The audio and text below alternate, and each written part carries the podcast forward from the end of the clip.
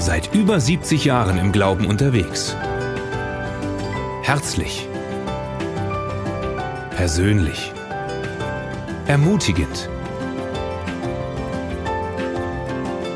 Das überkonfessionelle Missionswerk Karlsruhe.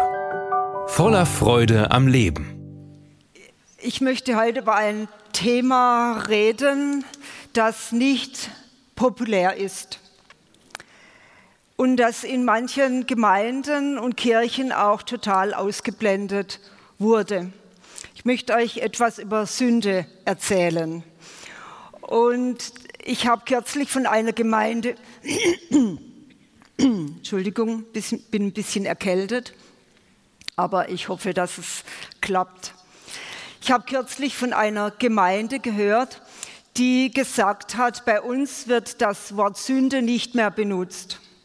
Und das ist eigentlich schade, weil Sünde ist eines der, der Hauptthemen der Bibel und auch eines der wichtigen Themen der Bibel.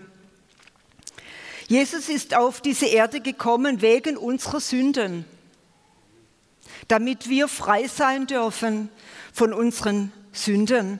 Er ist gestorben, dass wir sie loswerden und frei sind, frei von Schuld und Sünde. Und das heißt nicht, dass wir keine Sünde mehr haben können oder nicht mehr sündigen. Jesus ist gestorben, dass wir jederzeit zu ihm kommen können, dass jederzeit die Möglichkeit besteht, Vergebung unserer Sünden zu bekommen. Jederzeit, für jeden. Wir können jederzeit zu ihm kommen und unsere Sünden und Fehler loswerden. Jede Sünde ist ungehorsam gegenüber Gottes Wort. Eigentlich Rebellion gegen Gott gegen den Willen Gottes. Und wir müssen wissen, Gegenwart Gottes lässt sich mit Sünde nicht vereinbaren. Viele Menschen belächeln Sünde. Aussagen wie, das ist doch nicht so schlimm, die anderen machen es doch auch so. Oder das kann man heute nicht mehr so sehen. Das sind die hauptsächlichen Aussagen. Die Welt ist blind, Sünde zu erkennen. Für sie ist alles erlaubt. Doch wenn wir uns Christen nennen, sollten wir einen Unterschied machen. Und viele Sünden erkennen wir ganz leicht. Mord oder Diebstahl, Ehebruch, Lüge, Trunkenheit, Hass, Neid, Unversöhnlichkeit, okkulte Machenschaften oder vielleicht auch Drogen und Missbrauch. Dies alles sollen wir nicht tun. Doch was ist eigentlich der Ursprung der Sünde? Angefangen hat das bei Adam und Eva, das wissen wir. Adam war kein Trunkenbold. Er hat nicht gelogen, er hat nicht gehasst, er hat keinen Mord und auch keinen Ehebruch begangen. Wir würden sagen, nichts Gravierendes erkennbar. Und doch hat es der ganzen Welt Zerstörung gebracht, was die beiden getan haben. Sie haben einfach gesagt, dem nicht gehorcht, was Gott gesagt hat. Das war die Ursünde, die die ganze Menschheit zu Fall gebracht hat. Ungehorsam. Nichtachtung von dem, was Gott gesagt hat, beziehungsweise was sein Wille ist. Und das ist die Ursprungssünde überhaupt. Und das heißt nicht, dass die Dinge, die ich vorher aufgezählt habe, keine Sünde sind. Im Gegenteil, doch diese Sünden erkennen wir leicht. Jede andere Sünde baut auf diese Grundsünde auf, die Adam und Eva getan haben, ungehorsam gegenüber Gottes Wort. Im 2. Korinther 11, Vers 3 lesen wir, dass Eva verführt wurde. Adam wurde nicht verführt, aber in Römer 5, Vers 19 lesen wir, welche Art von Sünde es bei ihm war. Römer 5, Vers 19. Denn wie durch des einen Menschen Ungehorsam die vielen in die Stellung von Sündern gesetzt worden sind. Sein Ungehorsam, sein Ungehorsam hat uns in die Stellung von Sündern gesetzt. Adam hat sich für seine Frau entschieden, anstatt für Gott, als er das Gleiche tat und von dem Baum aß. Gott sagte, tu das nicht. Und es ist immer eine Entscheidung, was wir machen. Geben wir der Verführung nach oder nicht? Entscheiden wir uns für Gott oder für etwas anderes? Das Wesen der Sünde Adam, Adams das Wesen der Sünde Adams findet sich in der ganzen Menschheit wieder. Matthäus 24, 12 und 13. Und weil die Gesetzlosigkeit überhand nimmt, wird die Liebe der meisten erkalten. Wer aber ausharrt bis ans Ende, der wird errettet werden. Es reicht nicht zu wissen, dass Jesus für uns gestorben und auferstanden ist. Wenn du es weißt, bedeutet das gar nichts. Wir müssen das in Form von Gehorsam in unserem Leben umsetzen. Es heißt hier auch, die Liebe wird bei den meisten erkalten. Und ohne Liebe sind wir hartherzig, ja, sind wir verhärtet ohne Jesu Liebe in unserem Herzen können wir gar nichts. Nicht bei allen ist das so, doch es ist vielen egal, wie es dem Nächsten geht. Aber ohne Liebe gegenüber unseren Mitmenschen können wir Gottes Wort nicht umsetzen in unserem Leben. Liebe deinen Nächsten wie dich selbst, heißt es auch. Was heißt Gesetzlosigkeit, von der hier steht? Gesetzlosigkeit heißt, dass wir ohne Gottes Gebote leben, dass wir sie nicht umsetzen. Wir wissen zwar davon, wir wissen vieles, aber wir setzen auch vieles nicht um. Also ungehorsam Gottes Wort gegenüber wenn wir es nicht umsetzen. Und wir haben gelesen, oder da steht, und dieses wird überhand nehmen. Und das ist genau das, was wir in dieser Zeit erleben. Matthäus 7, Vers 21. Nicht jeder, der zu mir sagt, Herr, Herr, wird in das Reich der Himmel eingehen, sondern wer den Willen meines Vaters tut, der in den Himmeln ist. Also auch hier lesen wir heraus, wenn wir es wissen, es reicht nicht. Wir müssen es tun. Und es reicht nicht, ein Übergabegebet zu sprechen und Herr zu Jesus zu sagen. Da fehlt noch etwas Entscheidendes. Wer den Willen meines Vaters tut, sagt Jesus, diejenigen erreichen das Ziel. Wir können ganz leicht das Ziel verpassen, indem wir in den Tag hineinleben und uns um Gottes Wort nicht kümmern. Der Schlüssel ist Gehorsam. Im ersten Bibelvers lesen wir, wer ausharrt bis ans Ende, wird gerettet werden. Ausharren beinhaltet Festhalten an Gottes Wort, auch das Tun, das Umsetzen.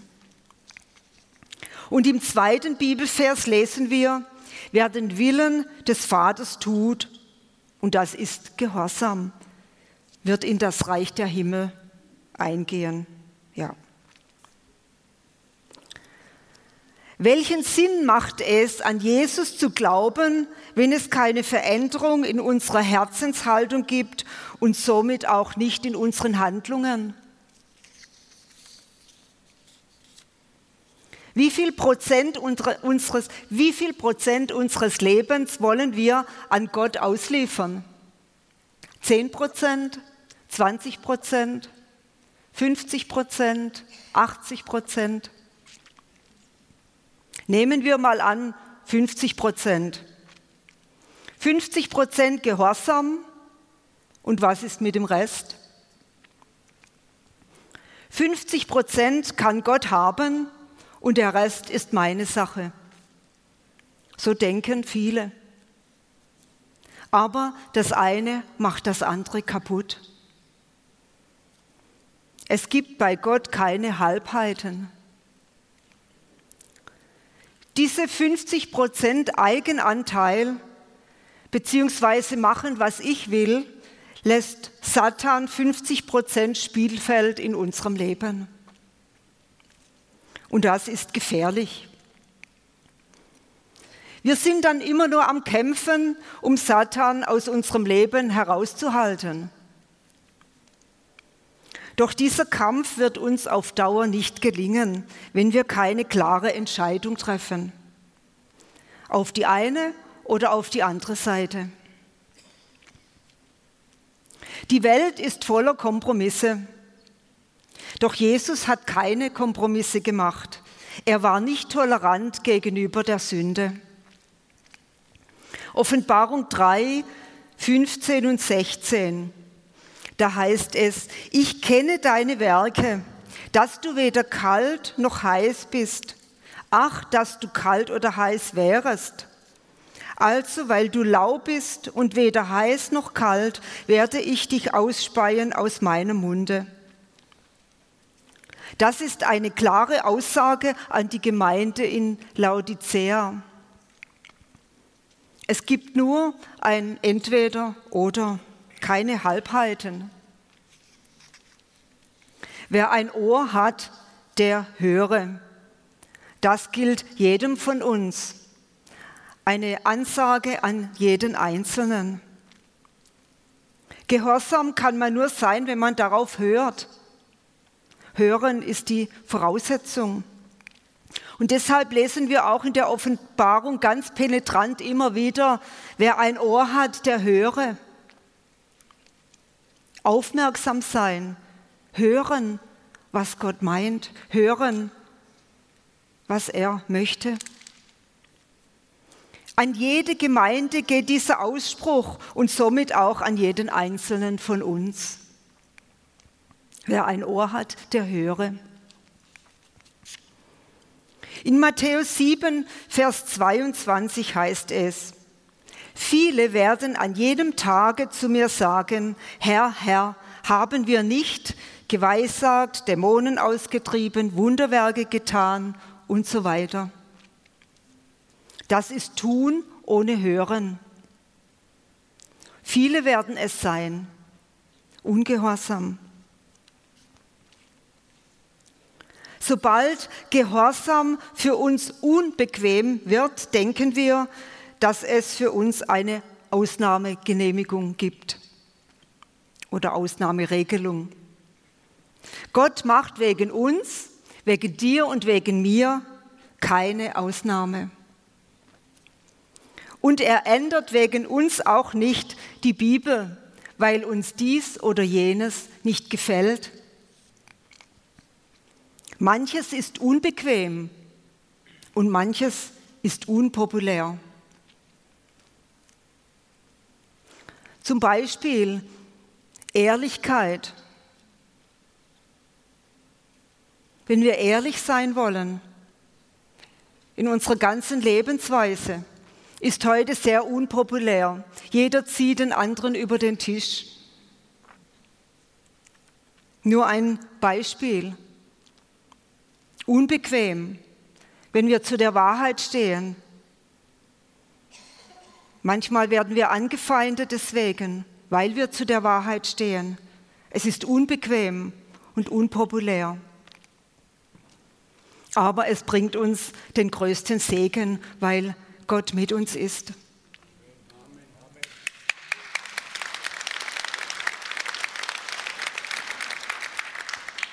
Wir müssen aufwachen dass wir nicht auch bei diesen vielen mit dabei sind, bei diesen vielen,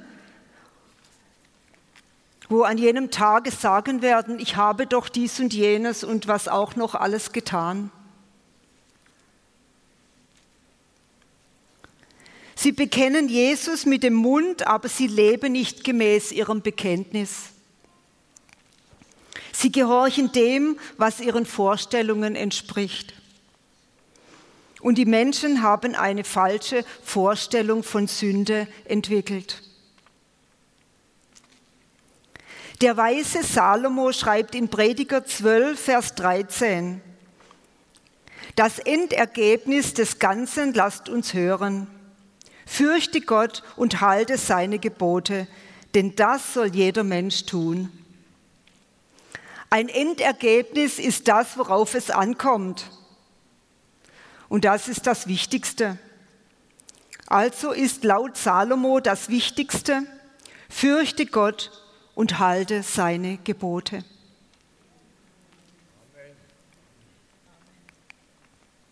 Satan will, dass wir Gehorsam auf die leichte Schulter nehmen. Im Hinblick auf seine Wiederkunft sagt Jesus zu, zu sein, im Hinblick auf seine Wiederkunft sagt Jesus zu seinen Jüngern in Matthäus 24, Vers 4, Seht zu, dass euch niemand verführe. Wenn wir Gehorsam auf die leichte Schulter nehmen, sind wir leicht zu verführen. Ja, das macht doch heute jeder so. Und das kann man doch heute nicht mehr so genau nehmen. Oder das kann man doch heute nicht so sehen. Das war damals. Es gibt viele Arten von Verführung. Aber eine davon ist, dass Satan uns immer sagen will, das ist doch alles nicht so schlimm. Das ist doch alles nicht so wichtig. Heute doch nicht mehr. In unserer modernen Zeit. Doch es ist wichtig. In Jakobus 1, Vers 22 lesen wir, Seid aber Täter des Wortes und nicht allein Hörer, die sich selbst betrügen. Wenn wir das Wort hören, ihm aber nicht gehorchen, betrügen wir uns selbst. Der Feind wiegt uns in Sicherheit. Wir haben es ja gehört. Und wir haben es vielleicht sogar verstanden und in uns aufgenommen.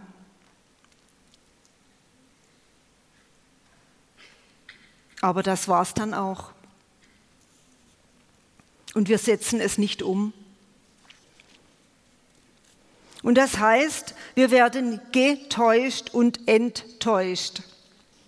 Es ist Täuschung. Getäuscht von Satan, der dir dann in die Ohren bläst, siehst du, es funktioniert doch nicht. Und enttäuscht, weil dann die Bibel nicht funktioniert in unserem Leben. Wir sind die Verlierer. Wir meinen, wir sind richtig, weil wir uns Christen nennen, doch der Feind täuscht uns, indem er uns in Sicherheit wiegt. Ja, wir haben es doch gehört, aber das ist nicht alles. Wir müssen es umsetzen. Ungehorsam entfaltet schleichend seine Wirkung. Und Satan ist der Vater der Lüge und Verführung. Gott hat Ungehorsam nie durchgehen lassen. Er hat immer darauf reagiert. Ein sehr deutliches Beispiel ist das Leben von Saul. Saul war darauf bedacht, als er König war, vor dem Volk gut dazustehen. Er hat auf seinen Vorteil geschaut und alles andere war ihm egal. Er konnte nicht warten, bis Samuel kam, da das Volk schon unruhig wurde und so hat er selbst geopfert auf dem Altar. Und laut Gottes Geboten durfte nur ein Priester opfern. Weiter hatte Gott ihm gesagt, er solle alles vernichten beim Kampf gegen die Amalekiter. Und was tat er? Er hat das Beste davon zurückbehalten. Und des Weiteren ging er zu einer Wahrsagerin, obwohl er genau wusste, dass Gott dies strengstens verboten hatte. Und Samuel sagte dann Folgendes zu Saul im Namen Gottes. 1 Samuel 15, 22 und 23. Samuel aber sprach, hat der Herr so viel Lust an Brandopfern und Schlachtopfern wie daran, dass man der Stimme des Herrn gehorcht? Siehe, Gehorchen ist besser als Schlachtopfer, Aufmerken besser als das Fett der Widder. Denn Widerspenstigkeit ist eine Sünde wie Wahrsagerei und Widerstreben ist wie Abgötterei und Götzendienst. Weil du das Wort des Herrn verworfen hast, so hat er dich auch verworfen, dass du nicht mehr König sein sollst. Das ist ein hartes Wort und wir sehen deutlich, wie Gott das sieht. Ungehorsam wird hier als Wahrsagerei gleichgestellt, ebenso auch wie Götzendienst. Wir können opfern, was wir wollen und so viel wir wollen. Wenn wir in Ungehorsam leben, nützt uns das gar nichts. Wir können unsere Gerechtigkeit nicht kaufen, auch nicht mit gut gemeinten Opfern. Wir können für Gott so viel tun, wie wir wollen und was wir wollen. Es wird uns nichts nützen, wenn unser Leben nicht stimmt. Gehorchen ist besser als jegliches Opfer, egal was. Im Neuen Testament haben wir auch ein Beispiel, das ihr auch kennt von Hananias und Sapphira. Sie wollten gut dastehen mit ihrem Opfer. Hätten sie lieber ihr Geld oder ihren Acker behalten, dann wären sie am Leben geblieben. Nur wegen des Ungehorsams, weil sie gelogen haben, hat Gott das nicht angenommen und hat so hart reagiert. In Apostelgeschichte 5 lesen wir den letzten Vers dieser Geschichte. Und da heißt es, und es kam große Furcht über die ganze Gemeinde und über alle, welche dies hörten. Ehrfurcht vor Gott kam auf sie nach dieser Begebenheit von Hananias und Sapphira. Ehrfurcht vor Gott schützt uns vor Ungehorsam. David sagt in Psalm 119, Vers 67, Bevor ich gedemütigt wurde, irrte ich, jetzt aber halte ich dein Wort. David hatte etwas gelernt. Gott hat ihn geprüft und so hat er Gehorsam gelernt. Er sagte, jetzt aber halte ich dein Wort. Das heißt, ich habe es eingesehen. Er war belehrbar, nicht rechthaberisch oder stur. Auch Jesus selbst musste Gehorsam lernen als Mensch auf dieser Erde. Hebräer 5, Vers 8, hier ist von Jesus die Rede. Und da heißt es, und lernte, obwohl er Sohn war, an dem, was er litt, den Gehorsam. Ist das nicht erstaunlich? Wenn Jesus Gehorsam lernen musste, müssen wir es erst recht. Lebe in der Furcht des Herrn. In der Ehrfurcht Gottes leben heißt Gott ernst nehmen. Meinst du, jemand würde dir sein Herz offenbaren, wenn du ihn gering schätzt? Wenn du ihn nicht beachtest? Und wir meinen, Gott offenbart sich uns, wenn wir ihn einfach so abtun als Nebensache oder ihn gering schätzen.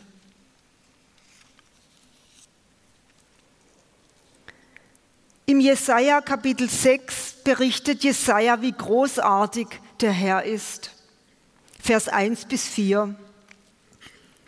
Da sah ich den Herrn sitzen auf hohem und erhabenem Thron, und die Säume seines Gewandes füllten den Tempel. Seraphim standen über ihm. Jeder von ihnen hatte sechs Flügel. Mit zweien bedeckte er sein Gesicht, mit zweien bedeckte er seine Füße und mit zweien flog er. Und einer rief dem anderen zu und sprach, Heilig, heilig, heilig ist der Herr der Heerscharen. Die ganze Erde ist erfüllt mit seiner Herrlichkeit. Da erbebten die Türpfosten in den Schwellen von der Stimme des Rufenden und das Haus wurde mit Rauch erfüllt. Wie gewaltig. Der Himmel bebt vor der Herrlichkeit des Herrn. Die Türpfosten in den Schwellen, das ist, als ob die Mauern eines Hauses erschüttert werden. Und diese Größe Gottes sollte auch unser Innerstes erschüttern.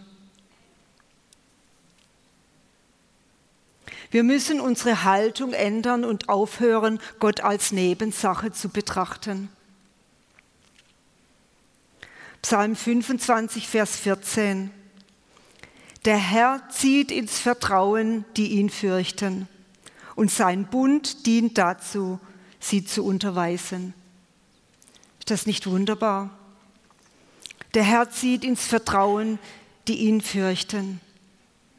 Wenn du ihn fürchtest, dann zieht er dich ins Vertrauen. Das heißt, er offenbart dir Dinge, die ihm wichtig sind und die dir wichtig sind. David sagt dann weiter, meine Augen sind stets auf den Herrn gerichtet. Und wenn wir jemand nicht aus den Augen lassen, dann sind wir ganz nah bei ihm. Und worauf sind deine Augen und dein Sinn gerichtet? Sprüche 16, Vers 6. Durch Güte und Treue wird Schuld gesühnt und durch die Furcht des Herrn weicht man vom Bösen. Wenn wir Ehrfurcht vor Gott haben, dann haben wir schon gar keine Lust zu sündigen, beziehungsweise irgendetwas zu tun, was ihm nicht gefällt.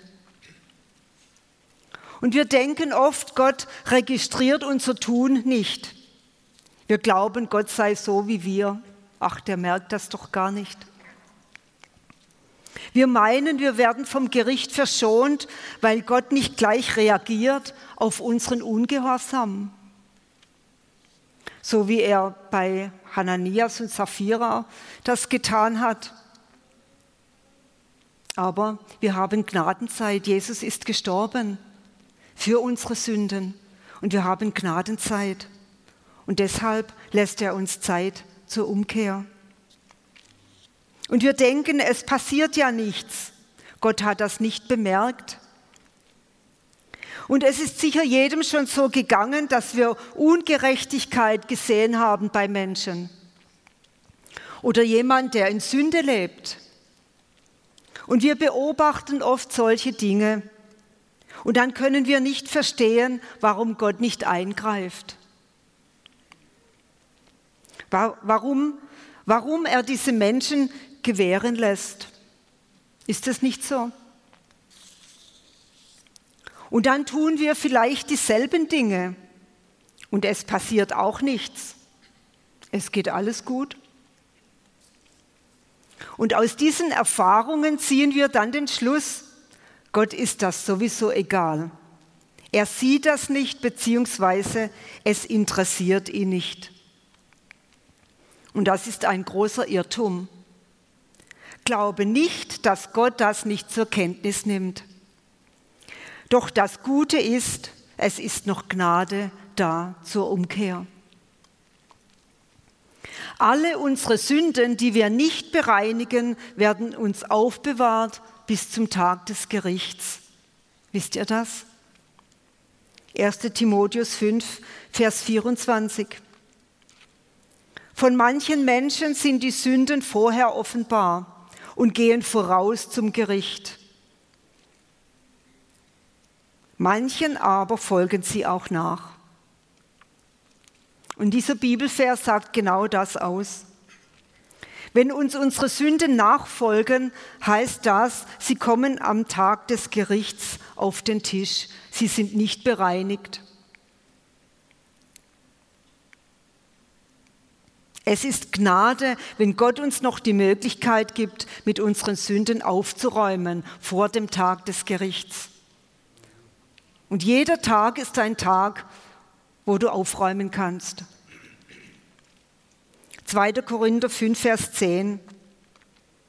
Denn wir müssen alle vor dem Richterstuhl Christi offenbar werden, damit jeder empfange, was er durch den Leib vollbracht dementsprechend, was er getan hat, es sei Gutes oder Böses. Also hier lesen wir, es kommt einmal alles auf den Tisch. Wir müssen erscheinen vor dem Richterstuhl Christi. Und wie schön und gut, wenn wir unsere Sünden aufgeräumt haben, wenn sie vergeben sind am Kreuz von Golgatha. Und deshalb ist Jesus gekommen dass wir das jeden Tag tun können, immer wenn wir irgendetwas falsch gemacht haben oder gefehlt haben.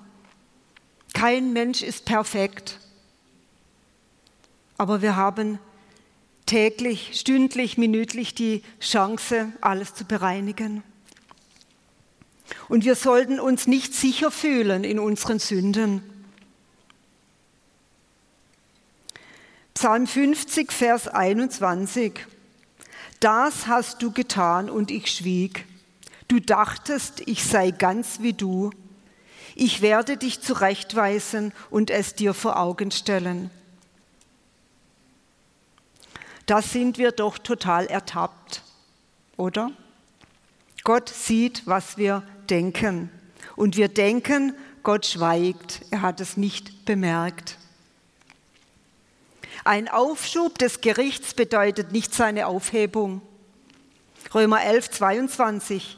Sieh nun die Güte und die Strenge Gottes. Gegen die, welche gefallen sind, Strenge, gegen dich aber Güte Gottes, wenn du an der Güte bleibst. Gegen dich aber Güte Gottes. Wir haben beide Seiten, die Güte und die Strenge Gottes. Die Güte Gottes ist seine Liebe und seine Gnade und die steht uns jeden Tag zur Verfügung, seine Vergebung. Und wir können immer zu jeder Zeit zu Jesus kommen und um Vergebung bitten. Dass uns unsere Sünden nicht aufbewahrt werden bis zum Tag des Gerichts. Manche Menschen meinen, die Gnade Gottes deckt alles zu. Die Gnade Gottes ist keine Entschuldigung zur Sünde. Die Gnade Gottes ist keine Entschuldigung zu sündigen. Zugedeckte Sünde ist immer noch da. Das ist, als ob frischer Schnee auf einen Dreckhaufen fällt. Das sieht zwar schön aus, doch der Dreck ist immer noch da. Sünde muss ausgeräumt werden. Sünde wird nur durch das Blut Jesu getilgt. Jede Sünde, die nicht durch das Blut Jesu hinweggenommen wurde, wird uns aufbewahrt bis zum Tag des Gerichts. Und wir wollen doch nicht einmal dastehen und über unser eigenes Tun erschrecken. Wir lesen oft in der Bibel über das Königreich Gottes. Und wir leben im geistigen Bereich nicht in einer Demokratie, wo wir abstimmen können, ob wir damit einverstanden sind oder nicht. Die Gebote unseres Königs gelten. Sie sind nicht abstimmbar. Jede Sünde entspringt aus Ungehorsam. Lass dich verändern und mach ganze Sache mit Gott. Amen.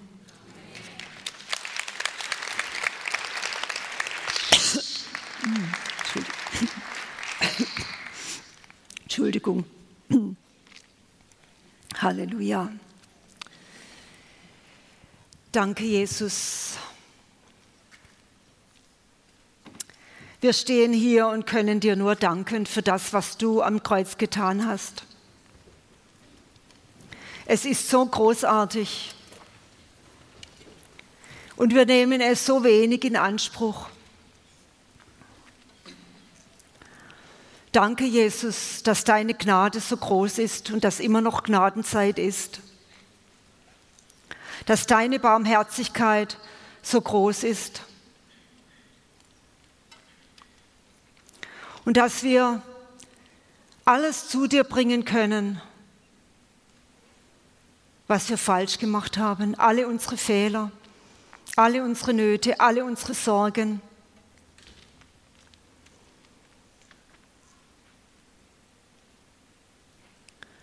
Und ich danke dir, Jesus, dass du offene Arme für uns hast.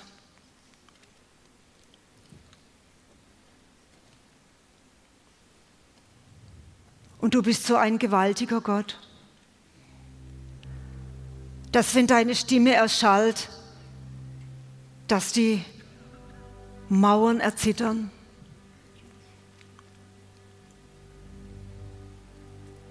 Und ich danke dir, dass du da bist heute mit deiner Gegenwart. Und ich danke dir, dass du mit deiner Offenbarung kommst auf jeden Einzelnen heute.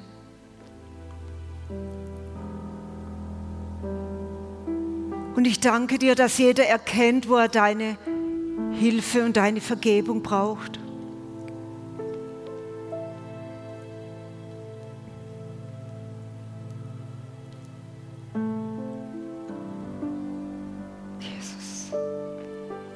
Jesus, danke.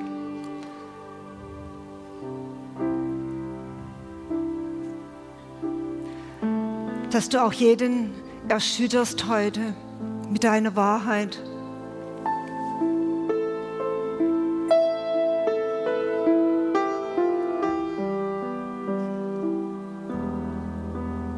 Danke, dass wir jetzt vor dir stehen, vor dem allmächtigen und großen Gott.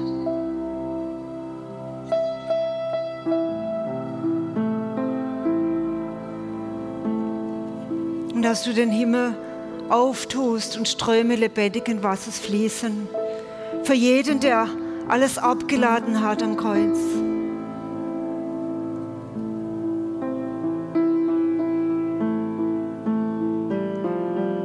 Für jeden, der deine Stimme gehört hat und deine Wahrheit erkannt hat.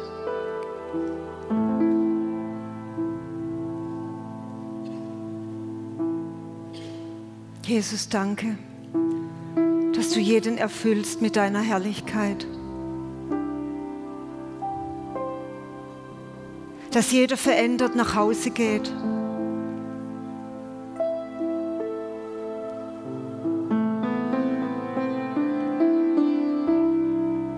Dass jeder zuerst auf sich blickt und nicht auf andere.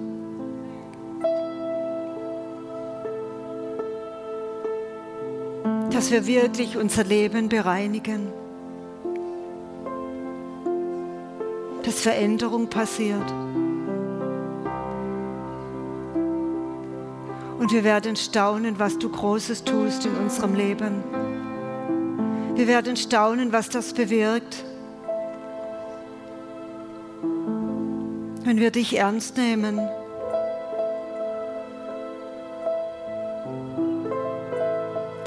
Jesus, dass wir noch Gnadenzeit haben.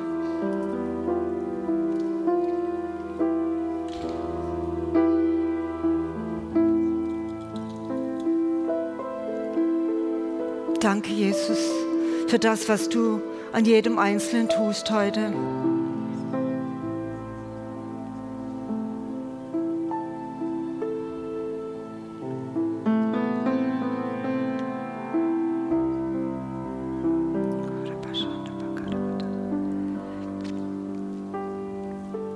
Sehe so ein Bild, wo Jesus durch die Reihen geht und jedem die Hand auflegt.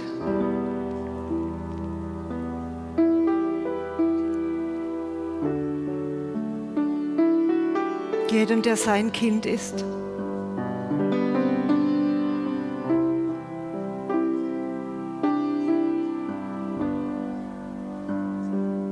da fließt Liebe. Liebe zu dir. Liebe trotz deiner Fehler.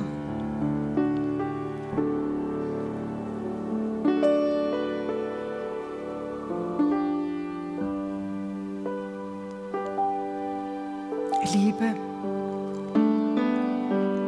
Liebe, weil er für dich ans Kreuz gegangen ist. Liebe, weil du sein Kind bist.